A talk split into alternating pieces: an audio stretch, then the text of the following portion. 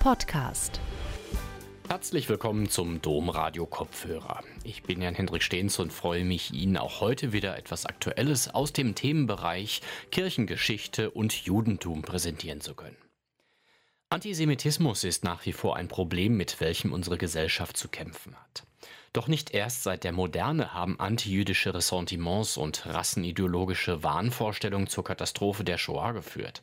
Auch innerhalb des Christentums haben antijüdische Polemiken über die Jahrhunderte den Nährboden für einen Antijudaismus bereitet, auf den nicht nur die Pogrome des Mittelalters zurückgehen.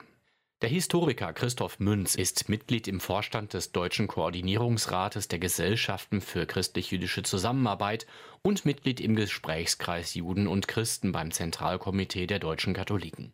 Für ihn sind es bereits die Christen der ersten Stunde, die den Grundstein antijüdischer Theologie gelegt haben. Seinen Vortrag, damit Gott sehe, dass wir Christen sind, über die Geburt des Antisemitismus aus dem Geist des Christentums, hielt Dr. Münz im Rahmen der Mittwochsgespräche im Mai 2022 im Maxhaus Düsseldorf. Gute Unterhaltung.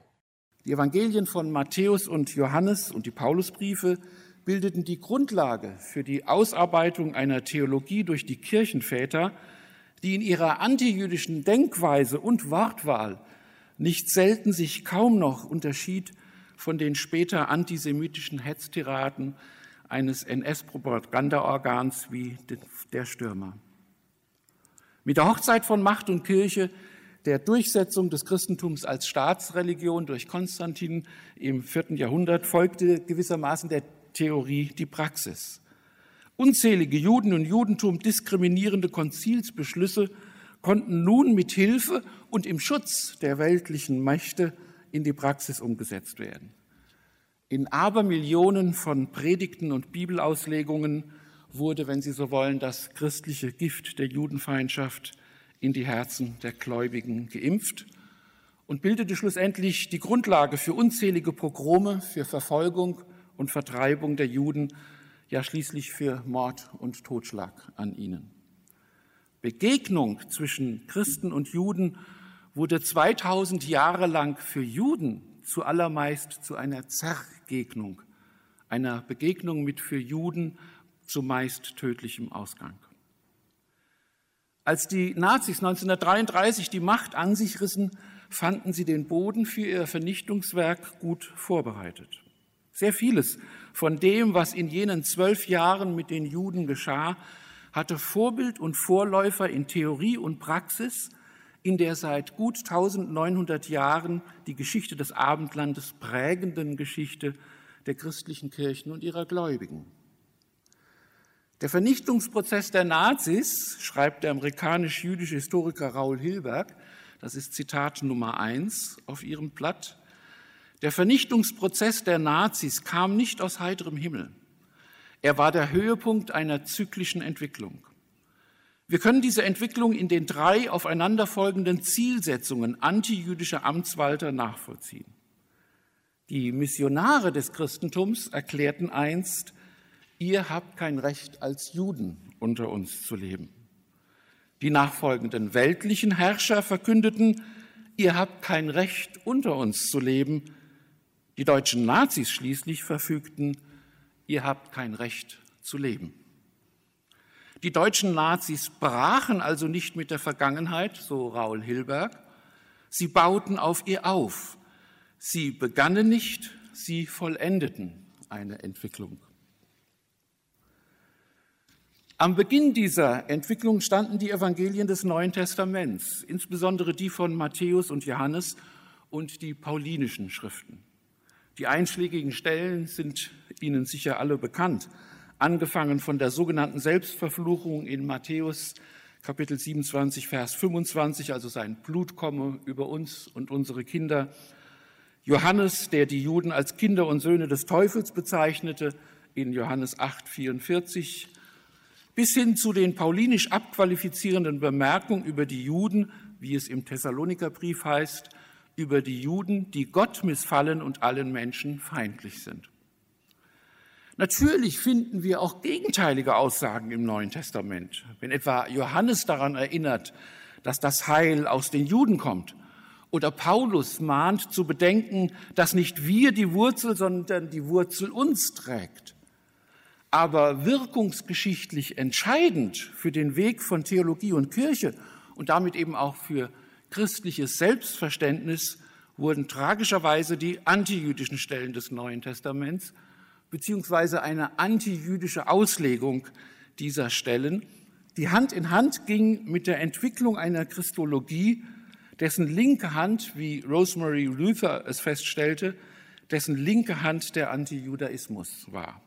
Christologie, Verständnis von Jesus Christus und Antijudaismus gingen Hand in Hand. Und einige wesentliche Entwicklungslinien, christliche Entwicklungslinien, die oft zu tödlichen Stricken für die Juden wurden, möchte ich Ihnen kurz skizzieren. Da bestimmt etwa eine altkirchliche Gemeindeordnung, die Didache 8, Vers 1 bis 2, bereits um 100 nach Christus zum Beten der Christen, Zitat Nummer 2, wenn ihr betet, dann betet nicht wie die Heuchler, und gemeint sind damit natürlich die Juden. Wenn ihr fastet, dann fastet nicht wie die Heuchler, die Juden.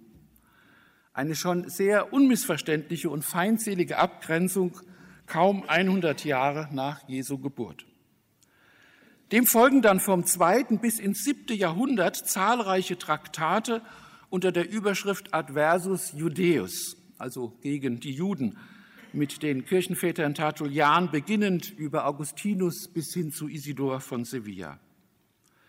In diesen und in vielen anderen Schriften der alten Kirche werden dann jene tragenden theologischen Argumente auf polemische Weise formuliert, die für Jahrhunderte die Juden zu den Prügelknaben des Abendlandes machten. Die dogmatische Abgrenzung der Kirche zum, vom Judentum vollzog sich dann zunächst wesentlich in der sogenannten Lehre von der Substitution, der Lehre der Ersetzung, der Beerbung Israels durch die Kirche. Diese Ab- und Ausgrenzungslehre findet sich im nachapostolischen Zeitalter vor allem im sogenannten Barnabasbrief, einer betont antijüdischen Schrift aus dem Jahre 130, 135 und hatte eine beträchtliche Wirkung auf Kirchenväter und Apologeten wie Justinus, Irenäus, Clemens von Alexandrien, Tertullian und Origenes. Hier im Barnabasbrief lesen wir von den Christen als dem neuen Volk, dem Erbvolk. Der Autor stellt die Existenz eines Bundes zwischen Gott und den Juden kurzerhand überhaupt in Frage. Der im Alten Testament bezeugte Gottesbund sei nie zur Geltung gekommen, denn Moses habe ja die den Bund besiegelten Gesetzestafeln zerbrochen. Selbstverständlich verschweigt der Schreiber die Wiederherstellung der Gesetzestafeln, wie sie in Exodus 34 beschrieben sind. Also Lüge und Verdrehung bereits am Beginn dieser Geschichte und Lüge und Verdrehung, die herhalten müssen, um die Christen als das neue, das wahre Israel zu beweisen. In einer eigenwilligen Auslegung von Genesis Kapitel 25, Verse 23 bis 26, hier geht es um die Geburt von Jakob und Esau, legitimiert Tertullian mit göttlicher Autorität die Verwerfung und Minderwertigkeit des jüdischen Volkes. Auch für ihn, für Tertullian, ist kein Heil mehr bei den Juden, sondern allein bei den Christen, dem wahren Gottesvolk. Eine besondere Variante fügt dem Gedanken Eusebius von Caesarea hinzu. Er meint, unterscheiden zu müssen zwischen Hebräern und Juden wobei der Begriff Jude hier zum Negativbegriff wird. Jesus wurde aus dem Volk der Hebräer geboren und von den Juden gekreuzigt, schreibt er. Als Hebräer betrachtet er die Patriarchen vor der Zeit Mose, die wahren Freunde Gottes gewesen seien, gewissermaßen Christen lange vor Christus. Alle Hebräer nach Mose nennt er Juden, die von Gott abgefallen sind. Das wahre Israel stehe natürlich nur den Hebräern zu, deren wahre Nachfolger wiederum nun die Christen seien. Und damit wird gewissermaßen die Kirche zur Alleinerbin des alten Bundes. Alle göttlichen Verheißungen werden ganz in den Raum der Kirche eingebunden und die Juden stehen heillos und unerlöst davor.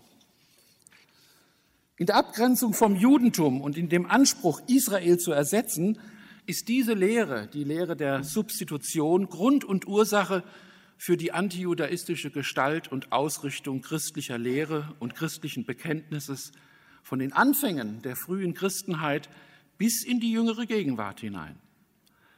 In klassischer Formulierung etwa bringt ein Mann, den man sonst für recht unverdächtig halten würde, wie Kardinal Faulhaber, die Position der katholischen und sicher auch der evangelischen Kirche in seinen Adventspredigten 1933 folgendermaßen auf den Punkt. Zitat Nummer drei. Vor dem Tod Christi, die Jahre zwischen der Berufung Abrahams und der Fülle der Zeiten, also dem Erscheinen Christi, war das Volk Israel der Träger der Offenbarung. Nach dem Tod Christi wurde Israel aus dem Dienst der Offenbarung entlassen. Die Tochter Zion erhielt den Scheidebrief und seitdem wandert der ewige Ahasver ruhelos über die Erde. 1933. Israels Geschichte gilt hier als Spiegel des Gerichts, die der Kirche als Spiegel der Gnade. Ähnlich auch Eugenio Pacelli, Kardinalsekretär und späterer Papst Pius XII. Er formulierte es am Vorabend des Holocaust im Jahre 1936 so, Zitat Nummer 4, Jerusalem und sein Volk sind nicht mehr die Stadt und das Volk Gottes. Rom ist das neue Zion. Zu den antijüdischen Stereotypen, die über die Jahrhunderte hin die verheerendsten Folgen haben sollten, gehört natürlich der Vorwurf des Gottesmordes.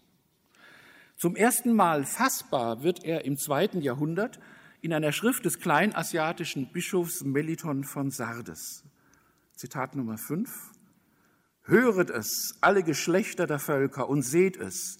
Unerhörter Mord geschah inmitten Jerusalems in der Stadt des Gesetzes. Der Gott ist getötet worden. Der König Israels ist beseitigt worden von Israels Hand. Fortan wird den Juden die Schuld am Tod Jesu wie eine Erbschuld aufgebürdet. Alles Unrecht und Unheil, das über sie kommen wird, alles notwendige Strafgericht als ein Gericht für jene Schuld interpretiert. Der Kirchenlehrer Justin erneuert den Vorwurf des Gottesmordes, verwünscht die Juden und erhofft ein endgültiges Strafgericht für sie. Im Jahre 388 schließlich brennt die erste Synagoge im syrischen Kalinikon auf Weisung des dortigen Ortsbischofs entzündet. Kaiser Theodosius verlangt die Wiedererrichtung der Synagoge auf Kosten der Kirche, was wiederum dem Kirchenvater Ambrosius zu heftigem Protest veranlasst und zu übelster antijüdischer Polemik. Auf seinen Druck hin nimmt der Kaiser die Verfügung zurück. Christen machen sich immer mehr anheischig, Richter über Zeit und Ewigkeit zu sein.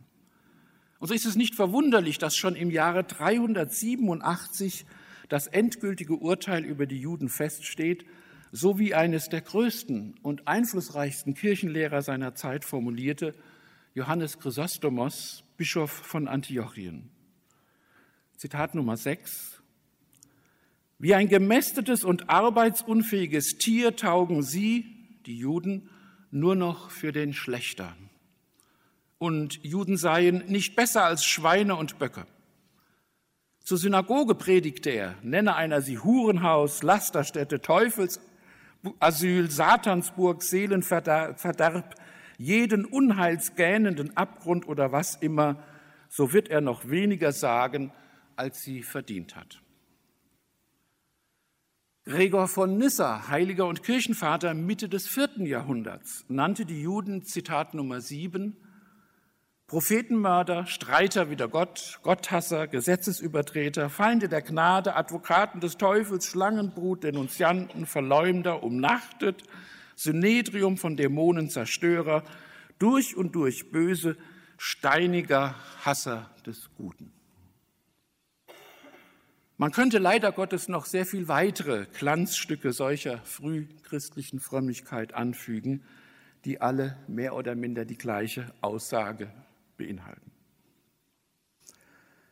Nachdem das Christentum sich als Staatsreligion etabliert hat, also den, wenn Sie so wollen, Teufelspakt mit der Macht eingegangen ist und in Spät-, Antike und Frühmittelalter seinen Siegeszug über Europa angetreten hat, kommt es im Hoch- und Spätmittelalter dann zur Verwirklichung dessen, was die Kirchenväter erdacht und geschrieben haben. Die Pest, hier ging es um den Vorwurf der Brunnenvergiftung, aber vor allem die Kreuzzüge führen zu den ersten flächenübergreifenden Vernichtungsaktionen jüdischer Gemeinden in ganz Europa. Wo die Juden Glück hatten, wurden sie nur vertrieben, allzu oft aber zusammengejagt und verbrannt. Fast alle bedeutenden großen und kleinen jüdischen Gemeinden müssen einen fürchterlichen Blutzoll entrichten. Männer, Frauen, Kinder, Kranke und Gesunde, Alte und Junge, begleitet von Predigt und Theologie, wird die Judenhatz, wie es in den zeitgenössischen Quellen formuliert wird, zur christlichen Tugend. 1096 fielen den religiös aufgewiegelten Kreuzzugsmassen etwa in Mainz 1100 Juden zum Opfer. Ähnlich erging es den jüdischen Gemeinden in Speyer, Worms, Köln, Xanten, Dortmund, Trier, Metz, Regensburg, Prag und, und, und. Insgesamt, so schätzt man, die Zahl der ermordeten Juden allein für das Jahr 1096 auf etwa 12.000. Das vierte Laterankonzil im Jahre 1215 verhängt eine Fülle ausgrenzender und diskriminierender Bestimmungen über die Juden. Das Konzil bestätigt zunächst in Anlehnung an die Theologie des Kirchenvaters Augustinus die sogenannte Sündenknechtschaft der Juden, woraus dann die Legitimation der sogenannten Kammerknechtschaft abgeleitet wurde. Das heißt, Juden stehen mehr oder weniger dem Kaiser als willfähriges Eigentum zur Verfügung. Das Konzil erlässt weiterhin bestimmte Kleidervorschriften für Juden. Die Geburt des gelben Sterns, wenn Sie so wollen, die die Nazis später wieder aufnahmen. Juden wurde der Zugang zu öffentlichen Ämtern verboten. Ehe und Verkehr mit Christen wurde untersagt und vieles mehr. In der Folgezeit bilden sich die bis in die jüngste Zeit hinein verheerend wirkenden antijüdischen Stereotypen heraus. Vom Vorwurf der Hostienschändung bis hin zur Unterstellung, Juden entführten christliche Kinder, um sie zu ermorden und ihr Blut für das Backen der ungesäuerten Brote zu verwenden, die sogenannte Ritualmordlegende, die noch bis in die 60er, 70er Jahre hinein des letzten Jahrhunderts in Teilen ähm, entsprechend geglaubt wurde. Überall in Europa bedürfte es nur des leisesten Verdachtes gegen Juden, um Pogrome, Vertreibung und Ermordung zu bewirken. Das Judenbrennen, wie die zeitgenössischen Quellen schreiben, das Judenbrennen wird vor allem zu einem beliebten christlichen Karfreitagssport. Auch die Reformation vermag daran nicht viel zu ändern. Luther entwirft in seinen Spätschriften ein fürchterliches Zerrbild der Juden. Juden seien Mörder von Christen und insgesamt eine Plage, Pestilenz und eitel Unglück. In seiner Schrift von den Juden und ihren Lügen aus dem Jahre 1543 heißt es, Zitat Nummer 8, Sie müssen aus unserem Lande vertrieben werden. Es stimmt aber alles mit dem Urteil Christi, dass sie giftige, bittere, rachgierige, hämische Schlangen, Meuchelmörder und Teufelskinder sind, die heimlich stechen und Schaden tun. Summa, ein Jude steckt so viel Abgötterei und Zauberei, als neun Kühe Haare haben. Das ist unzählig und unendlich, wie der Teufel, ihr Gott voller Lügen ist. Ich will meinen treuen Rat geben. Erstlich, dass man ihre Synagogen oder Schule mit Feuer anstecke und was nicht verbrennen will, mit Erde überhäufe und beschütte, dass kein Mensch einen Stein oder Schlacke davon sehe ewiglich. Zum anderen, dass man auch ihre Häuser dergleichen zerbreche und zerstöre. Zum Dritten, dass man ihnen nehme alle ihre Betbüchlein und Talmudisten. Zum Vierten, dass man ihren Rabbinern bei Leib und Leben verbiete, hinfort zu lehren. Zum Fünften, dass man den Juden das Geleit der Straße ganz und gar aufhebe. Und das alles, so heißt es dann am Ende dieses Abschnittes bei Luther, und das alles solle man tun, damit Gott sehe, dass wir Christen sind. Als die deutsche Bürokratie 1933 daran ging, dem durch christliche Predigt und Theologie über Jahrhunderte hin vorgezeichneten Weg der Diskriminierung und Entrechtung einen grausamen Höhepunkt hinzuzufügen, konnte sie sich auf Präzedenzfälle stützen, verfügte gewissermaßen über eine Richtschnur. Die deutschen Bürokraten konnten also aus einem gewaltigen Reservoir administrativer Erfahrungen schöpfen, das Kirche und Staat in 500-jähriger Vernichtungsarbeit bereits angefüllt hatten. Auf beeindruckende und erschütternde Weise zeigt sich dies an einer Gegenüberstellung von 1500 Jahren antijüdischer Gesetzgebung der christlichen Kirchen mit entsprechenden Maßnahmen der Nationalsozialismus.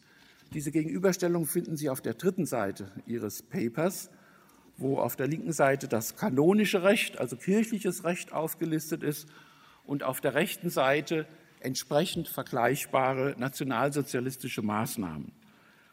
Ich will die nicht alle vortragen, auf einige will ich ähm, kurz ähm, benennen, ähm, etwa das schon erwähnte Verbot der Ehe und des geschlechtlichen Verkehrs zwischen Christen und Juden, wie es auf der Synode von Elvira im Jahre 306 beschlossen wurde, das sein Pendant findet im Gesetz zum Schutz des deutschen Blutes und der deutschen Ehre, wie es am 15. September 1935 erlassen wurde. Oder aber die Synode von Toledo im Jahre 681, Verbrennung des Talmuds und anderer Schriften. Und hier bietet es sich natürlich an, eine Parallele zu ziehen zur Bücherverbrennung in Nazi-Deutschland. Christen ist es untersagt, jüdische Ärzte zu Rate zu ziehen, hat die Trollanische Synode im Jahr 692 beschlossen, findet eine Parallele in der vierten Verordnung zum Reichsbürgergesetz vom 25. Juli 38, wo eben auch Christen bzw. Nichtjuden untersagt wurde, jüdische Ärzte ähm, aufzusuchen. Erwähnt ist schon der gelbe Fleck, also die Verordnung vom 1. September 1941, die in gewisser Weise ihr historisches Vorbild findet in der ähm, vierten Laterankonzil 1215, ähm, wo bestimmt wurde, dass Juden eben ein Unterscheidungszeichen an ihrer Kleidung trugen. Und vielleicht als letztes sei noch genannt, dass die Synode von Breslau 1267 bestimmt hat, dass Juden nur noch in sogenannten Judenvierteln zusammen wohnen durften, vergleichbar oder erinnert an den Heydrich-Befehl vom 21. September 1939 mit der Errichtung und Einrichtung von jüdischen Ghettos. Vor dem Hintergrund der antijudaistischen Tradition der Kirche und der Katastrophe des Holocaust kommt der amerikanisch-katholische Theologe Gregory Baum zu der Schlussfolgerung, Zitat Nummer 9, Christen müssten heute der Möglichkeit ins Auge sehen, dass die antijüdischen Tendenzen im Christentum nicht einfach peripher und zufällig, sondern ins Zentrum der Botschaft verwoben sind. Solange sich die christlichen Gemeinschaften als die Nachfolgerin Israels sehen, als das neue Volk Gottes anstelle des alten, und solange die Christenheit Jesus als den einen Mittler verkündigt, ohne den es kein Heil gibt, solange bleibt theologisch kein Raum für andere Religionen, vor allem der jüdischen Religion. Das zentrale christliche Bekenntnis, so die Schlussfolgerung von Gregory Baum, das zentrale christliche Bekenntnis scheint die Möglichkeit eines lebendigen Judentums zu verneinen. Dem gesellt sich dann des Weiteren ein christliches Geschichtsverständnis hinzu, demzufolge mit Jesus das Ende der Geschichte herbeigekommen sei. Die ersten Christen lebten noch in der festen Überzeugung, die Parosie, also die Wiederkunft, die Wiederkehr Christi und damit das verheißene Ende der Geschichte zu erleben. Aber nachdem das Ausbleiben der Paros, nach dem Ausbleiben der Parosie hat man dann für die Juden tatsächlich die Geschichte geschlossen. Die Christen setzten dagegen die Geschichte noch fort für sich. Sie predigten und lehrten die Wiederkunft Christi und die Erneuerung der Welt. Die Juden aber waren von dieser Geschichte ausgeschlossen. Mit Jesu Christi brach das messianische Zeitalter, einer potenziell erlösten Welt an, so die christliche Sichtweise. Wiederum ist es Gregory Baum, der hierzu kritisch anmerkt, können wir ernsthaft behaupten, dass wir in der messianischen Zeit leben, während Leiden, Ungerechtigkeit und Böses überwiegen? Es sei denn, wir würden eine so vergeistigte und völlig individualisierte Interpretation dieser Zeit der Erfüllung geben. Vor diesem Hintergrund gibt Gregory Baum weiterhin zu bedenken, Zitat Nummer 10, das jüdische Nein nämlich zu jedem Anspruch, die messianische Zeit sei gekommen, solange noch Leid und Elend herrschen, könnte den Christen eine ständige Mahnung sein, ihren Glauben nicht als erfüllten Messianismus zu verstehen.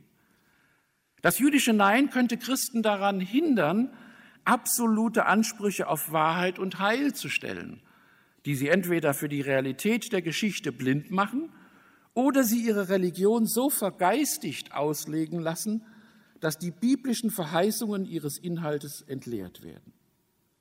In Wirklichkeit erzeugte aber das unausgesprochene und uneingestandene Unbehagen der Kirche an dem Anspruch, mit Jesus sei das endzeitliche, messianische Zeitalter gekommen, wobei sie die eigene Lehre von der Parosie übersieht, den starken christlichen Ärger über das jüdische Nein sowie dem brennenden Wunsch, das Judentum zu verneinen und abzuschaffen. Wie tief die für Juden so entwürdigende und mit Blut und Tränen behaftete Denkfigur, die messianische Zeit sei mit Jesus Christus endgültig gekommen und die Geschichte des Judentums sei nichts anderes als eine Strafgeschichte für das Nicht-Annehmen Jesu Christi, wie tief diese Denkfigur in den Köpfen der Christen verhaftet ist, zeigt der, wie ich finde, erschütternde Passus einer in guten Absicht gegen Antisemitismus und gegen das Versagen der Kirche gerichteten Erklärung des Bruderrates der bekennenden Kirche aus dem Jahre 1948. Also dem Bruderrat, dem Führungsgremium jenes Teils der evangelischen Kirche, das sich immerhin in Widerstand zum Nationalsozialismus befand. Diese Erklärung aus dem Jahre 1948, also gerade mal drei Jahre nach Befreiung der Überlebenden der Konzentrations- und Vernichtungslager. Und dort heißt es, Zitat Nummer 11, die Erwählung Israels ist durch und seit Christus auf die Kirche aus allen Völkern, Juden und Heiden übergegangen. Israel unter dem Gericht ist die unaufhörliche Bestätigung der Wahrheit, Wirklichkeit des göttlichen Wortes und die stete Warnung Gottes an seine Gemeinde. Dass Gott nicht mit sich spotten lässt, ist die stumme Warnung den Juden zur Mahnung, ob sie sich nicht bekehren möchten zu dem, bei dem allein auch ihr Heil steht. In diesem Wort des Reichsbruderrates wird im Rückblick auf Auschwitz die Ermordung der Juden durch die Nazis als Gottes Gerichtshandeln an Israel gedeutet. In, wenn Sie so wollen, erschreckender Präsenz mittelalterlichen Bewusstseins wird hier in Anwendung der frühchristlichen Enterbungslehre im Grunde alles auf den Kopf gestellt. Der Mord an Israel wird in den theologischen Rang des Gottesgerichts gehoben und so ausgelegt, dass dieser Mord zur Mahnung an den Juden wird, Christen zu werden. Der evangelische Theologe Martin Stöhr, einer der Pioniere des christlich-jüdischen Dialogs nach 1945, fasst es folgendermaßen zusammen. Zitat Nummer 12. Die Kirchen und mit ihnen weiteste Teile des Christentums befanden sich zur Zeit des Nationalsozialismus selbst dort, wo sie ausdrücklich nicht Nazis waren, in Klammern denken Sie an den Bruderrat, in einem furchtbaren Teilkonsens mit der Kernideologie des Nationalsozialismus, dem Antisemitismus. Dies gilt es als entscheidende Voraussetzung des Nichtdialogs als auch der bescheidenen Ansätze eines Dialogs im Verhältnis von Juden und Christen sich deutlich vor Augen zu halten. Das fürchterliche Fazit bleibt, dass das Christentum in einer fast 2000-jährigen Geschichte und Entwicklung seiner Theologie sich am Beginn dieses Jahrhunderts innerlich und oft auch äußerlich in größerer Übereinstimmung mit dem Nationalsozialismus befand als mit dem Judentum, der Wurzel des Christentums und also schließlich mit sich selbst.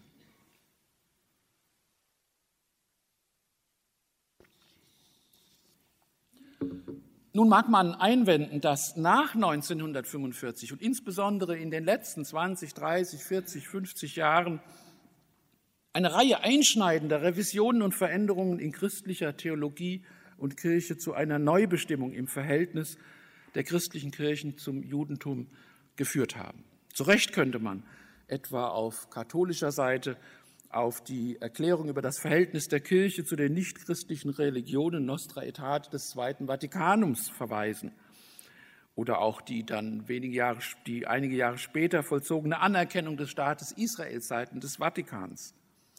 Auf evangelischer Weise, äh, Seite könnte man beispielhaft nennen den Rheinischen Synodalbeschluss von 1980, die großen Studien der evangelischen Kirche Deutschlands zur theologischen Neuorientierung im Verhältnis zum Judentum und vieles andere mehr.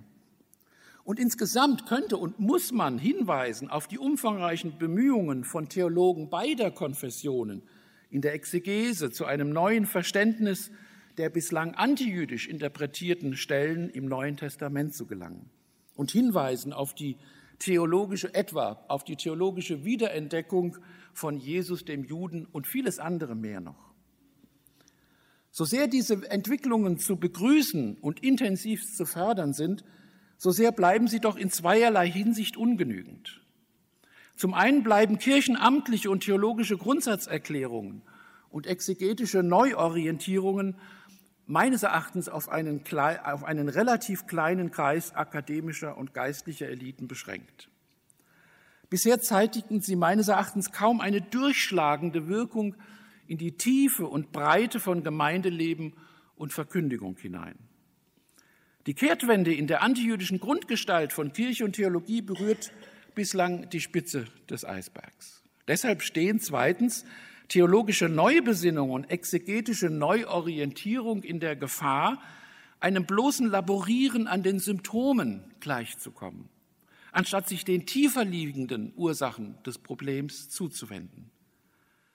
Es ist ein bisschen polemisch formuliert so, als ob man einem zu Recht hässlich gewordenen Gebäude einen neuen Farbanstrich verpasst, aber die Architektur des Gebäudes unangetastet lässt. Und in diesem Zusammenhang bleibt eine wichtige Frage, nämlich die nach dem Verhältnis von Antijudaismus und Antisemitismus. Üblicherweise finden wir in der Antisemitismusforschung eine Einteilung sehr grob in etwa drei Perioden. Dem antik-heidnischen Antisemitismus folgt der christlich-mittelalterliche, dem sich wiederum dann der säkular-neuzeitliche anschließt. Nun gibt es eine durchaus lebendige Diskussion über die Wurzeln dieses neuzeitlichen Antisemitismus. Eine Diskussion, in deren Verlauf sich eigentlich nahezu alle Antisemitismusforscher, so heftig sie sich auch sonst streiten mögen, darin einig geworden sind, dass der rassische Antisemitismus kein mittelalterliches, sondern ein ganz spezifisch neuzeitliches Phänomen ist. In der Tat waren die uns bekannten modernen Konzeptionen von Rasse dem Mittelalter nicht eigen. Die Erkenntnis aber, dass ein biologistischer Begriff von Rasse ein typisches Produkt des naturwissenschaftlichen Denkens des 19. Jahrhunderts ist, verstellt jedoch den Blick für die Wahrnehmung einer Reihe von Aspekten, die eine jahrhundertelange Vorgeschichte der Entstehung auch des biologischen Rassebegriffes des 19. Jahrhunderts enthüllen. Bereits im Mittelalter finden wir nämlich einen auf körperliche Eigenschaften bezogenen Vulgär-Antisemitismus. So etwa, wenn von einem typisch jüdischen Körpergeruch die Rede ist oder vom sogenannten Fluch der zwölf Stämme, demzufolge die jüdischen Nachfahren der Stämme Israels mit angeborenen körperlichen Mängel behaftet sind, die sie als Strafe für die Kreuzigung Christi mit sich tragen. In der Regel, so berichten viele Quellen, verschwinden diese körperlichen Mängel allerdings in dem Moment, wenn Juden sich taufen lassen und zum Christentum bekehren. Wirklich spannend und ergiebig wird die ganze Sache, wenn wir uns den Zwangs- und Massenkonversionen des 14. und 15. Jahrhunderts auf der iberischen Halbinsel, also in Spanien und Portugal, zuwenden. Beginnend mit dem Jahr 1391 sind in den folgenden 100 Jahren drei große Wellen von antijüdischen Pogromen und ihnen folgenden Massenkonversionen äh, und Auswanderungswellen auszumachen. Ihren Höhepunkt findet diese Entwicklung 1492, als Isabella und Ferdinand die noch in Spanien verbliebenen Juden vor die Alternative zwischen Taufe und Vertreibung stellen. Und einen gewissen Endpunkt markiert diese Entwicklung im Jahre 1497 der Erlass zur Zwangstaufe aller Juden durch den König Emanuel von Portugal, wohin fünf Jahre zuvor viele Juden geflohen waren. Man schätzt, dass etwas mehr als die Hälfte der in diesem Zeitraum lebenden, in Spanien und Portugal lebenden Juden die Taufe der Auswanderung vorzogen. Die Assimilierung und Integration dieser neuen Christen, der Conversos, schien nun nichts mehr im Wege zu stehen, das Problem der Judenfrage schien seine Antwort gefunden zu haben. Die eine Hälfte war ausgewandert, die andere Hälfte war zum, hat sich jetzt zum Christentum bekehrt. In der Folge setzt aber nun ein höchst merkwürdiger, aufschlussreicher und fast paradoxer Prozess ein. Schon lange hatten spanische Juden noch vor ihrer Konversion eine Fülle bedeutender Wirtschafts- und Verwaltungsfunktionen eingenommen. Sie waren Finanzverwalter, Steuereintreiber, Ratgeber am Hofe Kastiliens und Aragoniens. Die Conversos, die getauften Juden, konnten nun diese Tradition fortsetzen, gefördert noch dadurch, dass ihrem Aufstieg nun keine Religionsschranken mehr im Weg standen. Sie waren ja keine Juden mehr, sie waren formell Christen. Im Ergebnis können wir eine erstaunliche Aufstiegsmobilität unter diesen Konversus beobachten. Sie besetzen zunehmend wichtige und hohe Positionen in akademischen, wirtschaftlichen, militärischen und geistlichen Bereichen. Dieser Prozess rief dann ab Mitte des 15. Jahrhunderts zunehmend das Missbehagen der hispano-christlichen Gesellschaft hervor. Dabei spielt es keine Rolle, dass die große Mehrheit der Conversos arm waren und einfachen Berufen nachgingen. Ins Auge stachen die spektakulären Aufstiege in hohe Positionen von prominenten Conversos. Immer mehr sah man die einzige Erklärung hierfür darin, dass die Conversos trotz der Taufe ihre sprichwörtlich jüdischen Charaktereigenschaften eben doch beibehalten haben wie Schleue, Gewitztheit und grenzen- und skrupellose Gier nach Geld und Macht. Sehr treffend beschreibt der Historiker Josef Jerusalmi den so entstehenden Konflikt wie folgt. Die zunehmende Spannung in der spanischen Gesellschaft führte bald zu einem echten Paradox. Im ganzen Mittelalter hatte das christliche Europa sein Judenproblem im Wesentlichen eindimensional gesehen, nämlich als Bekehrungsproblem. Eine eigene Gruppe bildeten die Juden nur aufgrund ihrer hartnäckigen Weigerung, die herrschende christliche Wahrheit zu akzeptieren. Sollten sie doch konvertieren, würden sie als klar erkennbare Gruppe verschwinden und das Problem wäre gelöst. Dieser paneuropäische Traum war in Spanien mittlerweile nahezu wahr geworden. Und es entbehrt nicht der Ironie, dass erst jetzt mehr und mehr Spanier entgeistert bemerkten, dass die massenhaften Konversionen das Problem keineswegs gelöst, sondern es eher noch verschärft hatten. Solange die Juden der Religion ihrer Väter treu geblieben waren, hatte man sie durch restriktive Gesetzgebung auch in genau definierbaren Schranken halten können. In Bezug auf die vielen Konversos aber war nun das umfassende Korpus antijüdischer Gesetze sozusagen über Nacht Makulatur geworden. Formal und juristisch waren sie jetzt Christen und konnten tun und lassen, was sie wollten. Für viele Spanier eine unerträgliche Sachlage. Ein kritischer Punkt war erreicht. An die Stelle des alten Misstrauens gegenüber dem Juden als Outsider trat die noch viel beunruhigendere Angst vor dem Converso als Insider. In der Folgezeit tauchen zunehmend Texte und Überlegungen auf, die einen protorassistischen Charakter haben, indem sie zunehmend von der Unmöglichkeit einer echten Wandlung der Juden sprechen, aufgrund unwandelbar körperlich-biologischer Eigenschaften.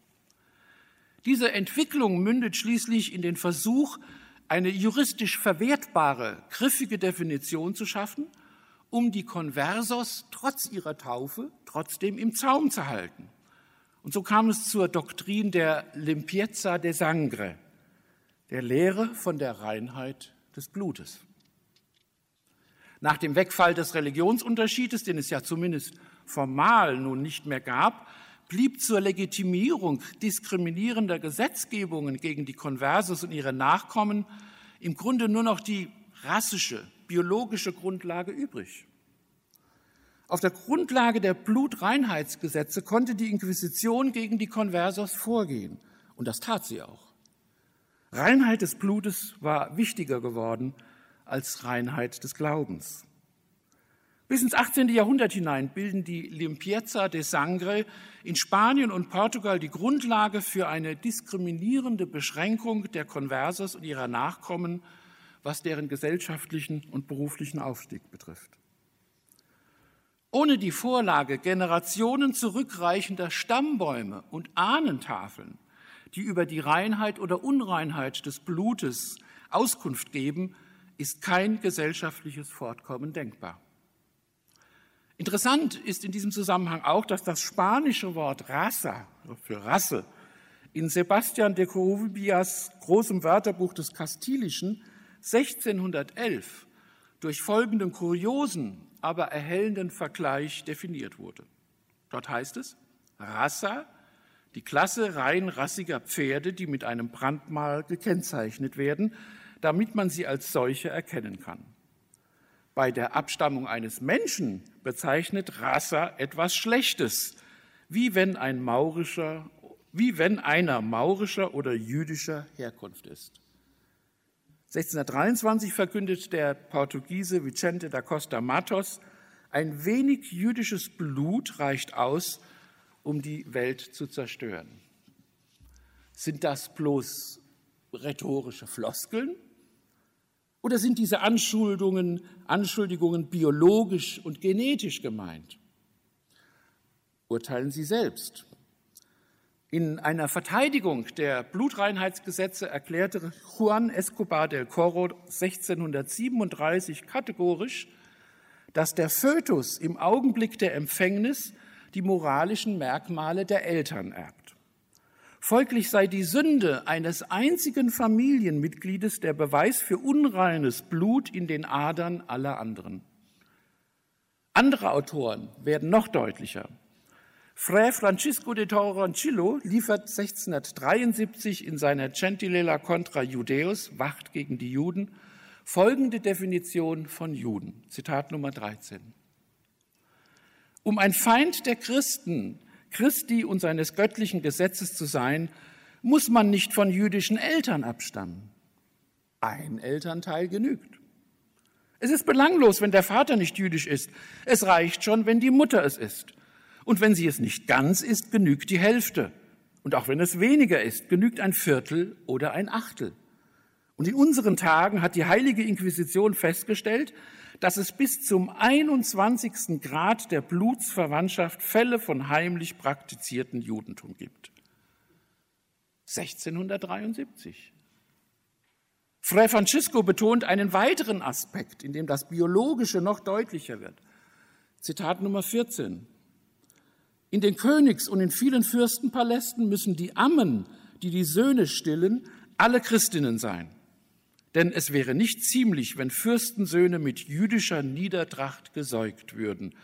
Denn diese Milch kann, da sie von Infizierten stammt, nur perverse Neigungen hervorrufen.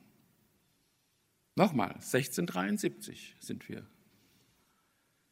Ein weiteres Beispiel biologisch-rassischer Argumentation findet sich bei Fray Prudencio de Sandoval, der 1604 in seiner Biografie Karls V. Judentum mit Negatum vergleicht. Zitat 15. Ich tadle nicht das allumfassende christliche Mitleid, denn dann wäre ich einem tödlichen Irrtum befangen Und ich weiß auch, dass es im Angesicht Gottes keinen Unterschied zwischen Christen und Juden gibt, denn einer allein ist der Herr über alle. Wer wollte aber leugnen, dass sich bei den Nachkommen der Juden die uralte böse Neigung der Undankbarkeit und Verständnislosigkeit erhalten hat, genau wie bei den Negern die unauslöschliche Eigenschaft der Schwärze? Denn auch wenn die Letzteren sich tausendmal mit weißen Frauen vereinigen sollten, so werden doch die Kinder mit der schwarzen Haut ihrer Väter geboren. Ebenso ist es nicht genug, wenn der Jude dreiviertel Aristokrat oder alter Christ ist, denn schon eine einzige Abstammungslinie besudelt und verdirbt ihn. Der Historiker Jerusalmi urteilt abschließend, der moderne Rassebegriff ist das zugegebenermaßen noch nicht ganz, aber viel fehlt hier auch nicht mehr. Wie erwähnt, gilt im Rahmen der derzeitigen Forschung der rassische Antisemitismus als Ausdruck eines säkularen Bruchs mit der Vergangenheit. Die rassische Komponente gilt gemeinhin als dem Wesen nach neuzeitlich, als fundamentaler Bruch mit dem Judenbild des christlichen Mittelalters, ja geradezu als dessen Antithese. Dieser Befund lässt sich in Anbetracht der hier nur in Ansätzen vorgetragenen Ergebnisse zu protorassistischen Denkformen im Mittelalter und vor allem im Angesicht der schon unver, des schon fast unverblümt rassistischen Denkens auf der iberischen Halbinsel des 14. und 15. Jahrhunderts meines Erachtens nicht mehr so ohne weiteres aufrechterhalten. Hier drängt sich sicher die Dringlichkeit für neuere, weitere Forschungsbemühungen auf. Ob man bei der Erforschung eines latent antijüdischen Rassismus spricht oder ob man von Protorassismus spricht oder einfach von der Vorgeschichte des rassischen Antisemitismus, ist eigentlich sekundär. In jedem Fall überwiegen auch hier, und das ist das Entscheidende aus meiner Sicht, bei allen Wandlungen überwiegen die Kontinuitäten und vor allem die in christliche Denkbewegungen zurückreichenden Wurzeln dieses rassischen Antisemitismus. Der rassische Antisemitismus des 19. und 20. Jahrhunderts fiel eben nicht vom Himmel, sondern ist neben vielem anderen auch eine stringente Weiterentwicklung eines nicht mehr hinreichend greifenden Antijudaismus. Der israelische Historiker Schmuel Ettinger, einer der international anerkanntesten Experten auf dem Feld der Antisemitismusforschung, stellte die These auf, dass ein sich entwickelnder Antisemitismus in christlichen und muslimischen Ländern sich antijüdischer Stereotypen bediente, die ein wichtiges Element in beiden Kulturbereichen darstellten. Und demzufolge sah er auch im narzisstischen Antisemitismus eher eine Fortentwicklung dieser Stereotypen, obwohl, wie er schreibt, gewisse neue Elemente hinzukamen, insbesondere der Wille, aus der Stereotypisierung praktische, mörderische Konsequenzen zu ziehen. Und sein Kollege Jehuda Bauer, sicher einer der bedeutendsten Historiker auf dem Gebiet und Erforschung von Holocaust und Antisemitismus, schreibt kommentierend, ich zitiere ihn, das Judentum als mythischer Gegner der Nazis ist nur durch die jahrtausendealte Geschichte der Judenfeindschaft erklärlich und es ist wohl kaum zu leugnen, dass die meisten Elemente, die für den narzisstischen Antisemitismus als maßgebend angesprochen werden können, in dieser Geschichte zu finden sind. Der Antisemitismus, auch der narzisstische, kann also nicht als Vorurteil charakterisiert und beiseite geschoben werden, als wäre er etwa mit der Türkenfeindschaft in der heutigen Bundesrepublik vergleichbar. Antisemitismus beinhaltet eben auch Vorurteil. Er ist aber den Auslegungen Ettingers folgend hauptsächlich eine tiefgehende kulturelle Erscheinung.